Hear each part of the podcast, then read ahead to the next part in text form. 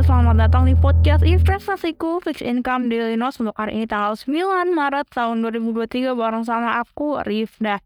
Oke, kalian siswa seperti biasa nanti di podcast kali ini kita akan bersama-sama ngebahas mengenai gimana kinerja obligasi perdagangan kemarin hari Rabu tanggal 8 Maret 2023 dan juga kita bakal ngebahas isu mengenai sentimen sentimen baik dari pasar global ataupun dari domestik dan apa yang bakal ngaruhin ke pergerakan market obligasi Indonesia untuk hari ini dan ke depannya.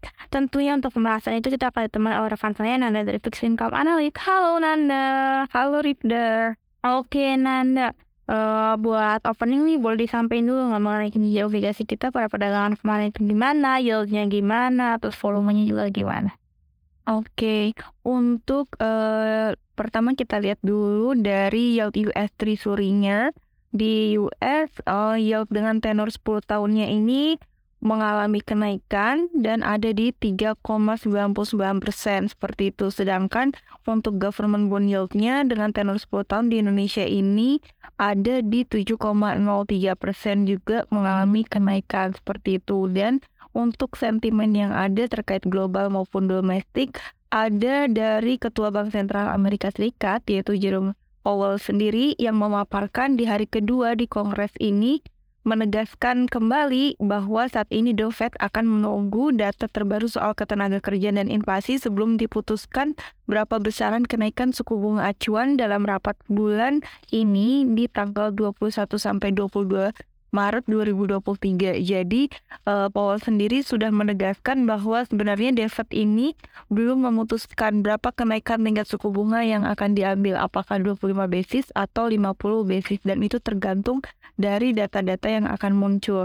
Untuk data yang ada terakhir mengenai data ADP employment change untuk uh, di Januari ini meningkat menjadi 242 ribu lebih tinggi dari ekspektasi yang sebesar 200 ribu seperti itu. Sedangkan untuk uh, data dari uh, eh, JOLTS-nya, jobs opening-nya, lowongan pekerjaan yang tersedia itu ada 10,8 juta, sedangkan yang direkrut itu ada 6,37 juta. Jadi uh, terlihat bahwa pasar tenaga kerja masih kuat dan ada potensi untuk uh, The Fed sendiri akan menaikkan tingkat suku bunga ke depannya dan ini merupakan menjadi sinyal juga di pasar bahwa The Fed akan uh, tidak mungkin uh, maksudnya memungkinkan untuk menaikkan tingkat suku bunga acuannya sebesar 50 basis point seperti itu.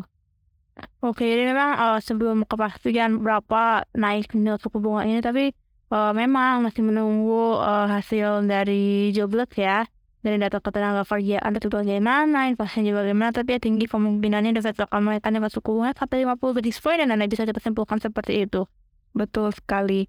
Ter, uh, kemudian dari uh, Indonesia sendiri consumer confidence-nya mengalami, mengalami penurunan tapi masih ada di area optimis untuk ke depannya jadi ada potensi juga BI uh, eh, masih mempertahankan tingkat suku bunganya atau BI sendiri uh, tidak cukup agresif dalam menaikkan tingkat suku bunganya seperti itu. Oke Nanda, jadi misalkan Bank Indonesia tidak menaikkan tingkat suku bunganya, sedangkan The Fed sendiri potensi menaikkan tingkat suku bunganya itu begitu tinggi sampai 50 basis point, itu bakal mempengaruhi ke terdepresiasinya rupiah sih kan kalau misalkan ketika spread antara tingkat suku bunga Bank Indonesia dan juga Amerika Serikat ini begitu jauh itu bakal mendorong terjadinya outflow outflow dari market Indonesia yang tentunya tak hanya menyebabkan uh, depresiasinya rupiah tapi itu bakal ngaruh ke uh, pelemahan pasar in, pasar saham juga dengan kenaikan yield di pasar obligasi gimana nih Nanda?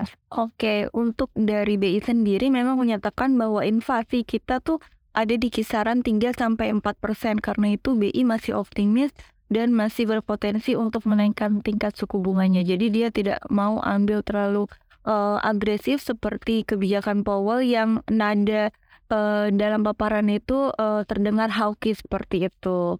Dan di sisi lain juga dari uh, inflasi di Tiongkok nih, uh, ternyata laju inflasi di Tiongkok ini dari CPI-nya sendiri melambat yaitu menjadi 1,9 persen secara year on year di bulan Februari dari 2,1 persen secara year on year di bulan Januari dan uh, eh, 1,8 persen secara year on year di bulan Desember seperti itu. Jadi uh, terlihat bahwa inflasi di Cina yang mulai melambat ini meredakan kekhawatiran juga di investor um, uh, dengan terjadinya diperkirakan lonjakan harga seperti itu karena kan China sendiri sudah reopening ya ekonominya dan ini kalau terlihat juga dari harga minyak yang mengalami penurunan seperti itu. Jadi kekhawatiran untuk para bank sentral di berbagai negara untuk menaikkan tingkat suku bunganya karena diperkirakan China akan mengalami invasi.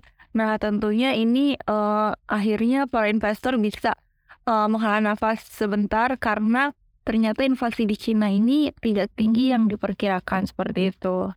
Jadi memang uh, investasinya itu walaupun sudah early open, uh, memang mengalami inflasi ya, cuma memang tidak setinggi yang diekspektasikan dan juga untuk bagaimana pengaruh open Cina ke harga minyak sendiri. Itu sebenarnya cukup berpengaruh ya kalau tapi memang karena uh, pasokan atau cadangan yang ada di Cina saat ini cukup sudah cukup tinggi itu bakal menahan untuk demand minyak mentah untuk dalam jangka waktu pendek ini karena memang tetap pasokan di sana sudah tercukupi gitu.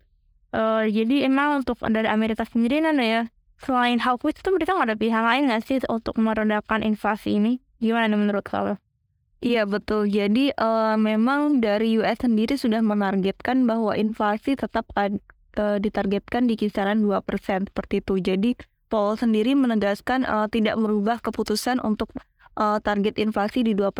Karena itu kemungkinannya uh, The Fed akan menaikkan tingkat suku bunga yang lebih tinggi dan juga bisa jadi lebih cepat dari sebelumnya seperti itu. Jadi sekarang ini investor memperkirakan yang tadinya ada di 5,25 bahkan bisa mencapai 5,75 persen seperti itu. Oke, uh, berdas oke Anda terakhir ya Anda berdasarkan pembahasan kita sebelum-sebelumnya, kira-kira menurut kamu untuk melihat Indonesia untuk perdagangan hari ini dan depan itu bakal gimana? Terus untuk transaksinya pun apakah ada penurunan atau gimana nih?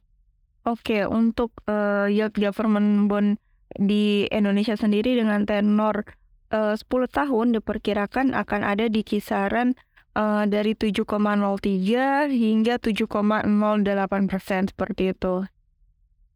Oke, Nanda, terima kasih ya penjelasannya. Jadi gitu dengan Vivo. Jadi untuk uh, pasar obligasi kita masih berluas-luas atas kenaikan suku bunga Fed ini dan itu bakal mempengaruhi ke yield Indonesia um, untuk obligasi bakal terus akan lebih tinggi.